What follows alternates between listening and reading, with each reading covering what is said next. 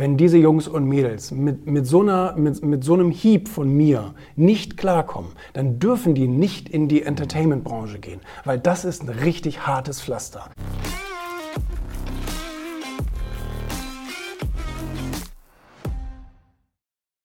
Dieter Bohlen auch einer der drei Namen? Definitiv, auf jeden Fall, eben weil ich auch so lange dranbleiben musste und weil mhm. er für mich in Deutschland so, ein, so eine Riesenfahne hochhält für Mensch, ich mache mein Ding und ich lasse mir nichts sagen und ich ziehe das durch. Und ich meine, er war ja selber eigentlich so einer, der am Anfang für sein, in Anführungsstrichen, Talent nur Kritik geerntet hat. Ja. Also seine, seine, seine, seine ersten Jahre in der Musikbranche hat er ja nur auf den Sack bekommen. Mhm. Der, der, der ist in jedes, Trotz in, in jedes, unendlich vielen Charthits, ja?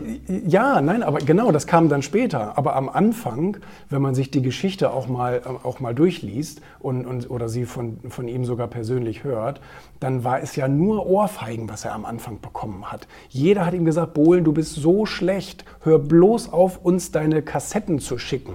Da, da, mach was anderes. Und dann dran zu bleiben und dann zahlt eben auch so ein bisschen darauf ein, alles zu verbessern, zu optimieren, meine Stimmlage zu finden und vielleicht doch nicht mehr so tief zu singen mhm. und all solche Sachen, die er dann im, im Laufe der Zeit rausgefunden hat.